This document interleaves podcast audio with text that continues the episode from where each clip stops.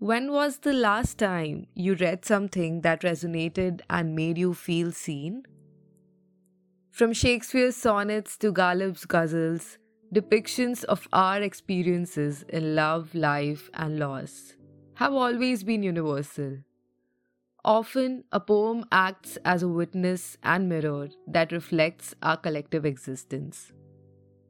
So, with a distinct theme every month and a fresh weekly poem, Poetry on Record, a News 9 podcast series, is here to bring poetry that reflects our shared truth of every day.